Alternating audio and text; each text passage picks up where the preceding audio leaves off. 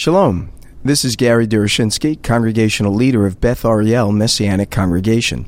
Thank you for downloading our message. We're delighted to make it available to you through the generous donations of our members and friends at Beth Ariel. We know that many are struggling financially because of the challenges facing our economy, and we do not want financial issues to keep anyone from enjoying our teachings. So please continue to listen in as often as you like. But if our presentations have been beneficial to you, and you are able to provide a financial donation to Beth Ariel, whether large or small, would you prayerfully consider sending a gift in support of our ministry?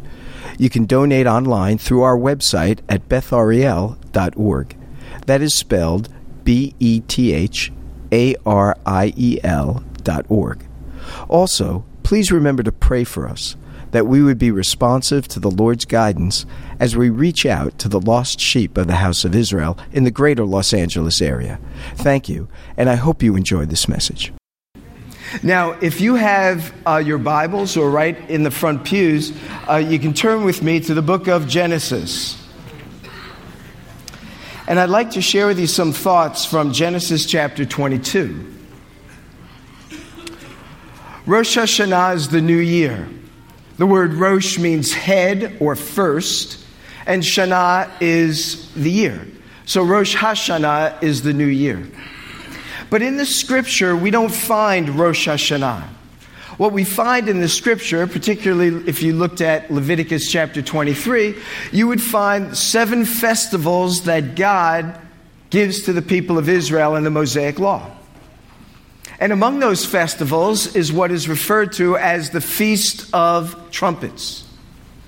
Now, in Leviticus 23, when it makes reference to the Feast of Trumpets, it really doesn't explain much about what this festival is all about. It just says that you are to have a gathering, a convocation, where is the blowing of the trumpets. And I've been using the word trumpet, but the word here is shofar, the ram's horn.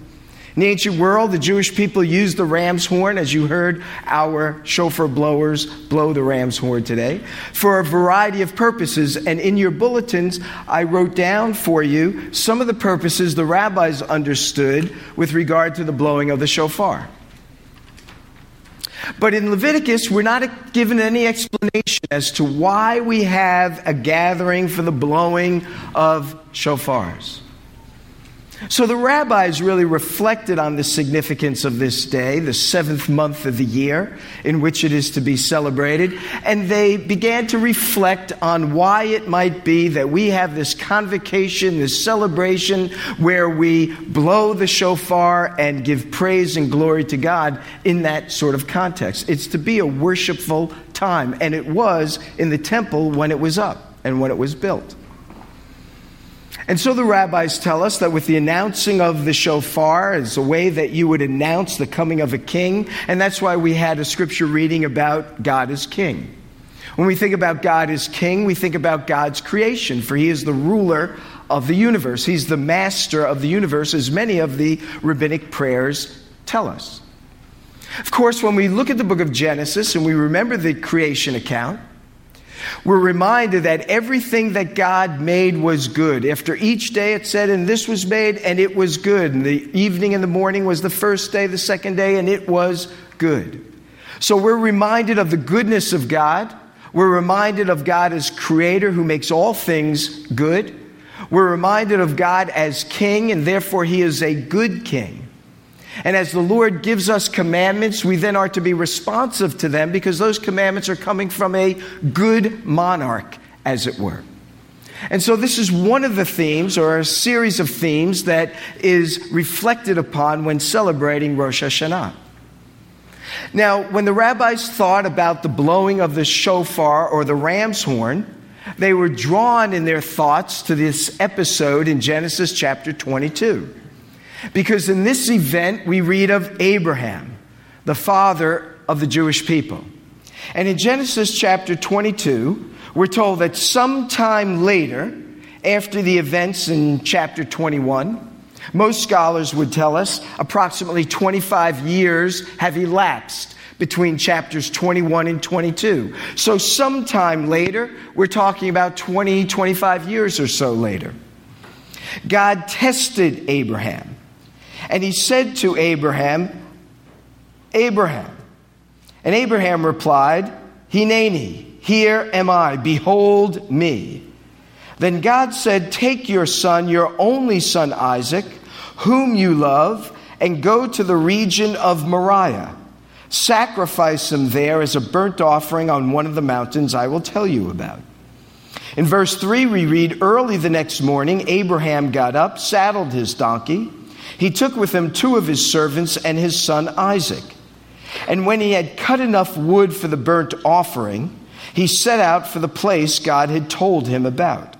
On the third day, Abraham looked up and saw the place in the distance. And he said to his servants, Stay here with the donkey while I and the boy go over there.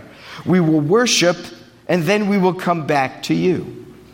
Abraham took the wood for the burnt offering, placed it on his son Isaac he himself carried the fire and the wood.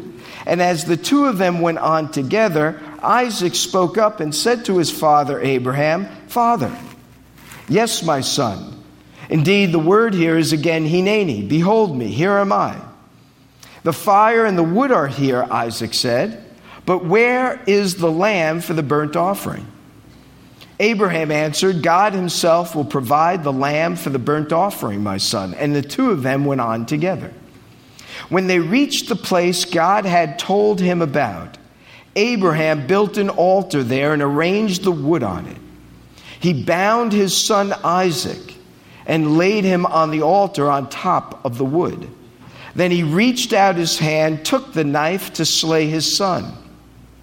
But the angel of the Lord called out to him from heaven, Abraham, Abraham. Here am I, he replied. Do not lay a hand on the boy, he said. Do not do anything to him. Now I know that you fear God, because you have not withheld from me your son, your only son. Abraham looked up, and there in a thicket he saw a ram caught by its horns. He went over and took the ram and sacrificed it as a burnt offering instead of his son. So Abraham called that place, The Lord will provide. And to this day it is said, On the mountain of the Lord it will be provided. The angel of the Lord called to Abraham from heaven a second time and said, I swear by myself, declares the Lord, that because you have done this, and have not withheld your son, your only son, I will surely bless you and make your descendants as numerous as the stars in the sky and as the sand on the seashore. Your descendants will take possession of the cities of their enemies, and through your offspring, all nations on earth will be blessed because you have obeyed me. Now, this passage is read on Rosh Hashanah the, the rabbi's attention was drawn to it because of the ram that was caught in the thicket by its horn. And since this is the blowing of the ram's horn, it is obvious why the rabbis would think of this passage because a, an animal, a ram, was caught in the thicket. And so the rabbis tell us that on Rosh Hashanah, when the shofar is blown and the ram's horn is blown, we're to be reflective and reminded of the faithfulness of Abraham. And that is what raises the whole question of one's relationship with God. It is this issue of faith. The question that always burned in my own heart when reading this passage as a young boy being raised in the synagogue was how was it that Abraham had such a relationship with God that he could hear his voice, knew exactly what God wanted of him, and then found himself obeying him to the very letter of God's command. I have to tell you, growing up and thinking of Abraham and a variety of these biblical characters, they always seem so different from me. They always seem that for them they could hear God's voice in a way that I never could. And I went to synagogue on Friday nights and on Saturday mornings. I was in synagogue as a young boy on Tuesday evenings and Thursday evenings for, for Hebrew school, and I was there again on Sunday morning for uh, Sunday school, in which we continued whatever we were learning during the week. And yet, this burning desire to know God never was really satisfied in the things that I was learning, in the prayers I was reciting, in the messages I would hear from the rabbis, in the liturgy that was being sung. I'm not saying I didn't like those things. I just didn't find a sense of fulfillment in them, and I didn't really hear God's voice, at least not the way Abraham did. And then we remember that the whole issue of Abraham is his sense of faith and trust in the living God. Abraham's a unique character in all of Scripture. He's the only character about whom it is said he is the friend of God. It made me think what does it mean to be a friend of anyone, let alone a friend of God? Being a friend means there's a certain level of intimacy as you think about the friends in your life. Some are very deep and close friends. Others are friends, but they're sort of off in the distance or on the fringes of a relationship with you. But those that you count as close friends are individuals that you've known most likely for a very long time. I don't say that we don't meet people and feel connected almost immediately. We've all had that kind of experience as well. But if a friendship is to grow deep and is to be nurtured, it takes time for it to, to develop. It takes a sense of vulnerability where you are sharing one with the other. It takes a level of intimacy. Ultimately, to be built and to grow and to be nurtured, it takes trust. Jonathan and David are a great illustration of friendship in which you see all of these elements come together in their own experiences. We see the same thing develop with the disciples and with Yeshua, our Messiah. A deep friendship begins to form and a bonding occurs. Of all the characters in Scripture, Abraham is called the friend of God. And thus, when we understand the sense of friendship, relationship that God or Abraham had with God, then it doesn't become as difficult to understand how Abraham could respond in this way. Now, in Genesis chapter 22, Abraham is about 125 years old. Isaac is about 20 or 25 years old. Abraham has his son Isaac when he is 75 years old. And so Abraham, or at 100 years old, but is promised and develops this relationship with God beginning when he's about 75 years old. Now, if you look at Genesis chapter 12, where this relationship with God begins, we find that God speaks to Abraham. And in chapter 12, he says, The Lord said to Abram, Leave your country, your people, your father's household, and go to the land I will show you. When we look at the end of Abraham's life in Genesis chapter 22, by chapter 25 or so, Abraham will die. But in chapter 22, we read a very similar phrase. He says, Take your son, your only son, on one of the mountains I will tell you about. In other words, when Abraham first heard from God, God had told him to leave his family. God had told him to leave his country and to go to a place God had not yet specified for him. He told him just to go and I will show you. Now, at the end of his life, he gives him a very similar command. And he tells him, I want you to go to a place I will show you. He doesn't know just now where he's headed. He's told to take his son with him. In chapter 12, he's told to leave his family and to follow God. The amazing thing is, Abraham does just that. And the relationship begins to be built. In chapter 12, he leaves. But things are not like they are in chapter 22. When he leaves in chapter 12 and he enters the land that God had showed him, a famine strikes. And when the famine strikes, Abraham leaves the land that God brought him to, the land of Israel, and he goes into Egypt. When he goes into Egypt, he experiences a challenge because Pharaoh eyes his wife, Sarah, and he now desires her. Abraham, in that instance, lies, tells Pharaoh that this is his sister.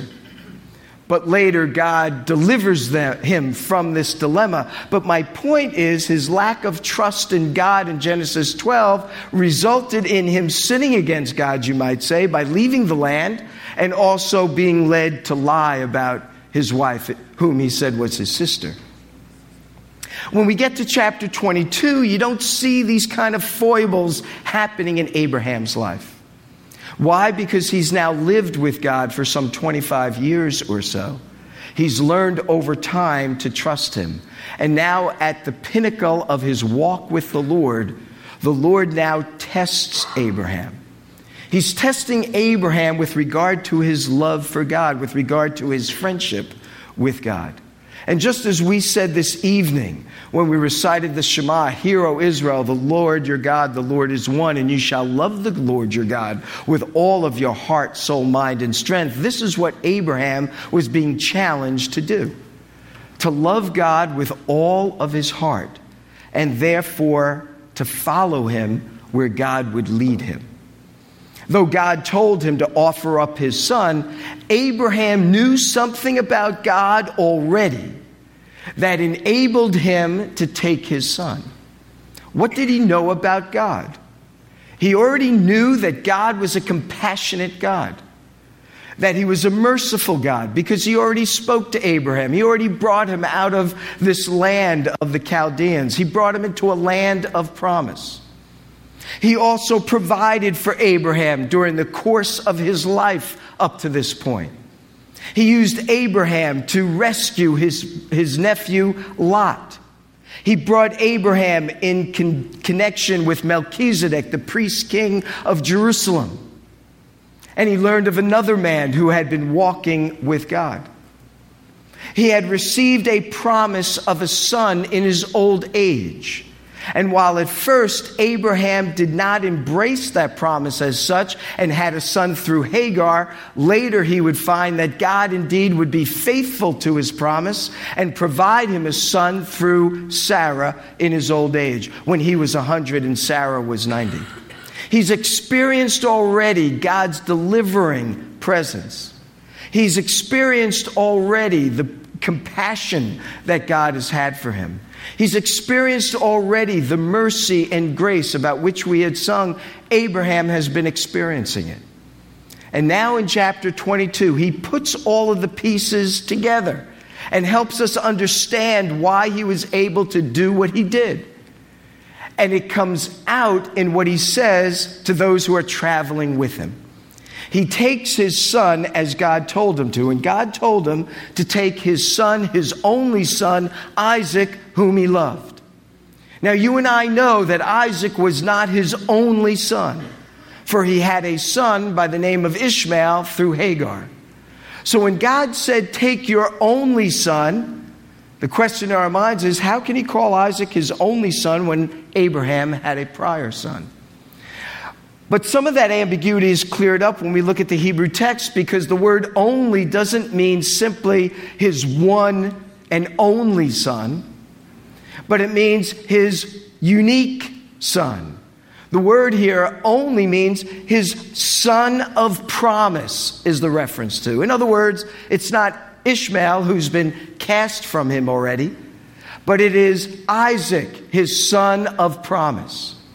Now, when God provided Isaac to Abraham, God also told Abraham, back in Genesis 17, that through Abraham, all the families of the earth would be blessed in Genesis 12. Later in Genesis chapter 17, he's going to tell him that he will have a son and he would multiply his seed, his descendants, as the stars in heaven and as the sand on the seashore. Abraham, knowing that God is a God of truth and a God of his word, he knows that Isaac is the son from, through whom he's going to multiply Abraham's descendants.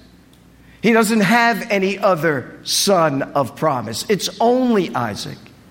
And he also knows that through that son, not only would he have many descendants, but that all the peoples of the earth would be blessed.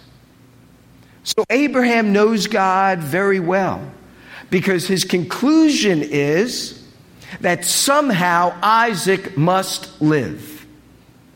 Somehow Isaac is going to survive this ordeal. I do not say that this meant that Isaac didn't feel anything emotionally.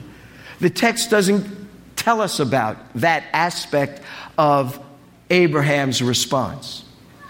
No doubt he must have, despite what he knew.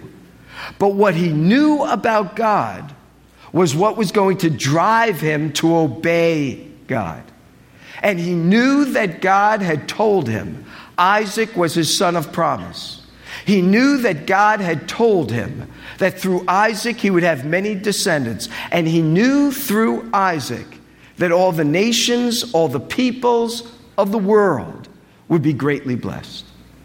So when he brings his son to the mountain, he tells his servants that I and the boy are going up the mountain. We're going to worship God, and we will come back to you. That's what he says in Genesis 22. Now, is that just wishful thinking? I don't think so. I think I, Abraham knew because of his relationship with God, somehow, he didn't know how, but somehow Isaac must endure this ordeal. And so, as they move forward and up the mountain, and he brought him to a mountain in the region of Moriah. Later, we're told that Solomon would build the temple on Mount Moriah. The place where Isaac was being offered up was the same place that Solomon would build the temple, the same place where Israel would be worshiping the same God of Abraham, Isaac, and Jacob, the same place where sacrifices would be offered up on a regular basis in praise and worship to God, the same place where the Messiah would come and he would be offered up as a sacrifice, as an atonement for our sin. It all hovers around the same place. And the reason all these events hover around the same place is because the central theme of the entirety of God's Word is the coming of the Messiah of Israel. That's what the Scripture is all about. And what Abraham is experiencing is something of a paradigm of what God is going to do to provide the final redemption for all of mankind, for all of humanity. What God would do in order to restore us unto Himself. This episode is about how God has won an individual, in this case Abraham, to Himself, in which Abraham exhibits faith and trust in the living God to obey Him to the degree to which he did, and to experience the full redemption of God's promise to him. Because after he offers up his son, and he has, and as I was rereading the passage, he has his son bound. We don't talk too much about Isaac, but imagine this a 20 year old or so who has asked the question here's the wood and the knife, where is the lamb for the burnt offering? And Abraham says, The Lord will provide it for himself. And, Abraham, and Isaac submits himself to being tied up, to being bound, to being placed on the altar. And Abraham taking the knife, raising it in the air, and bringing it down. And somewhere en route, to kill his son, however it was, whether to raise his, his arm to slice his throat or to stab him. We don't know what, how he would have gone about this process. I don't even know if Abraham knew very well. But in the midst of that, the angel of the Lord, God Himself, speaks again. And here, the grace and mercy of God comes to the fore. And in place of His Son, He provides a substitutionary offering and atonement for Abraham. This is a story about an event to illustrate the necessity of faith and trust in what God has provided. that He provides it out of His grace and His compassion and His mercy, and that it is received by faith in Him. That's what Abraham, this episode in the life of Abraham, illustrates for us and models for us. There's some very unique phrases in this section. As I said, he said, Take your only son, but he means his unique son. When we get to the Brit Hadashah, the New Covenant scriptures, and when Messiah is spoken of, and usually the, the English translation is only begotten, it is the word that the writers of the Septuagint, the Greek translation of the Old Testament, written about 150 years before the time of Messiah, it's the same word they used for Abraham's only son, Isaac. So when we read the only begotten son, which is the English translation, it means the unique son. It's the same word.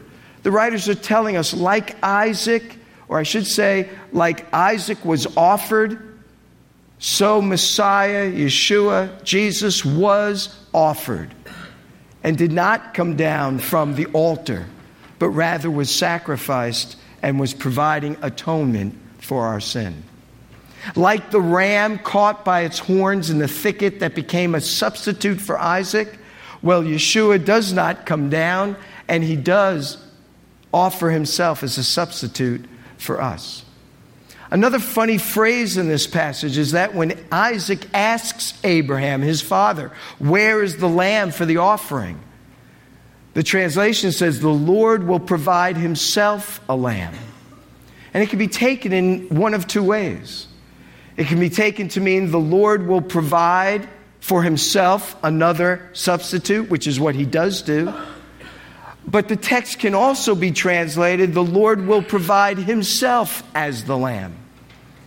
And so it's almost like both ideas are conveyed here.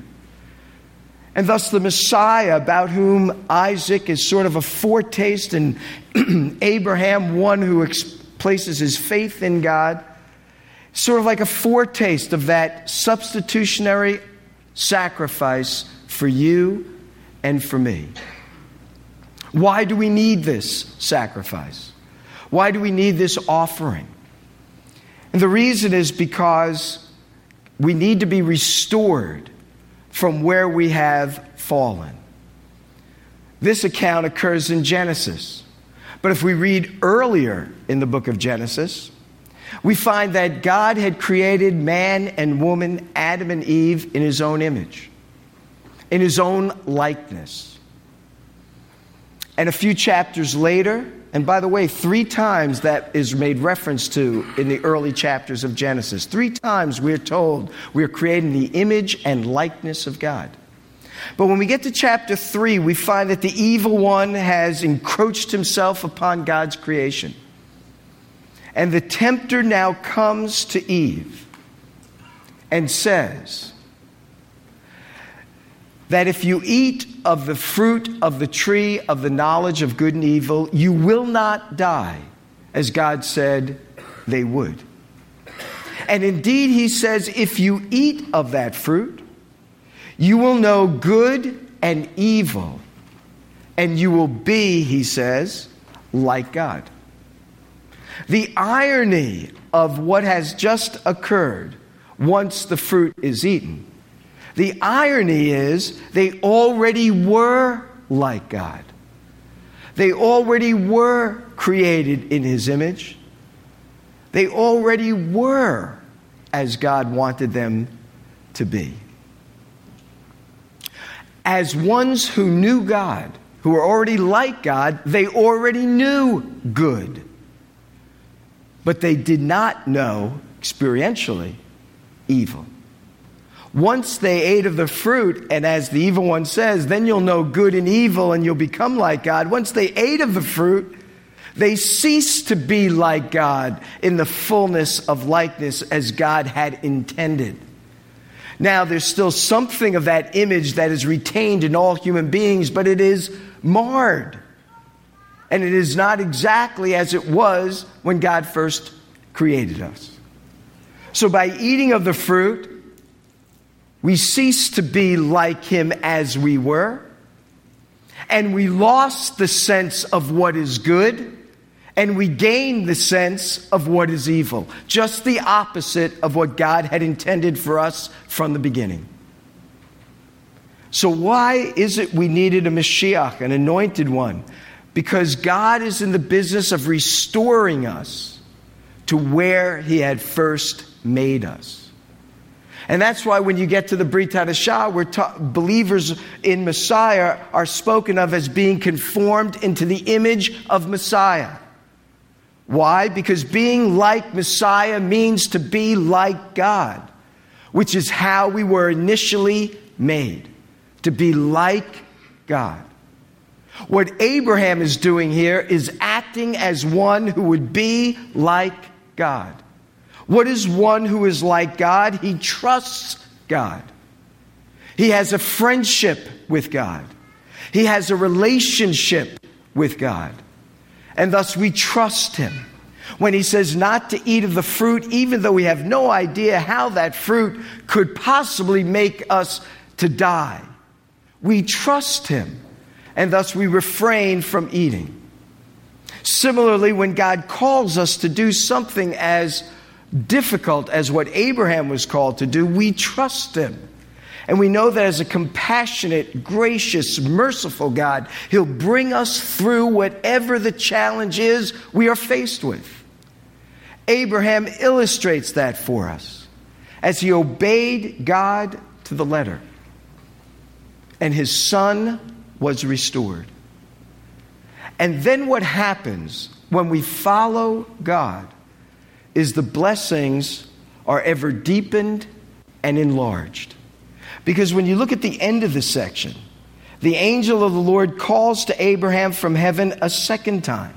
Now he says, I swear by myself, declares the Lord. In other words, the Lord now is making another promise to Abraham, another oath. And because there is no one greater than God, he makes the oath on the basis of himself. And the oath that he makes will be as eternal as the nature upon whom God makes that oath. As God is eternal, so the promise is eternal because it is made on him.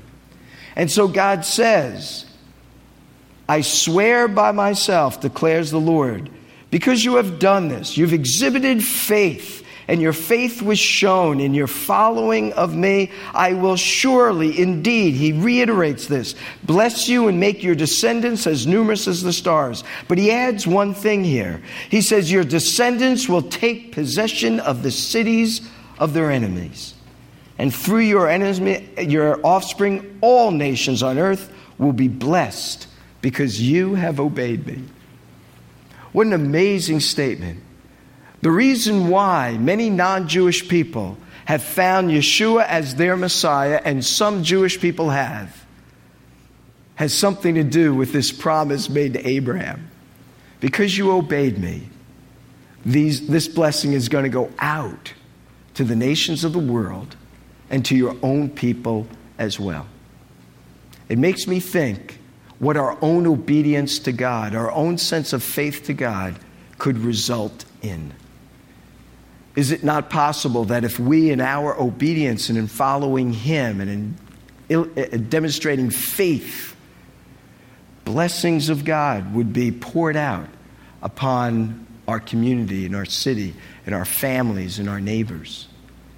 Is there some kind of interconnection that can occur? Certainly for Abraham, it, it did, as God has promised.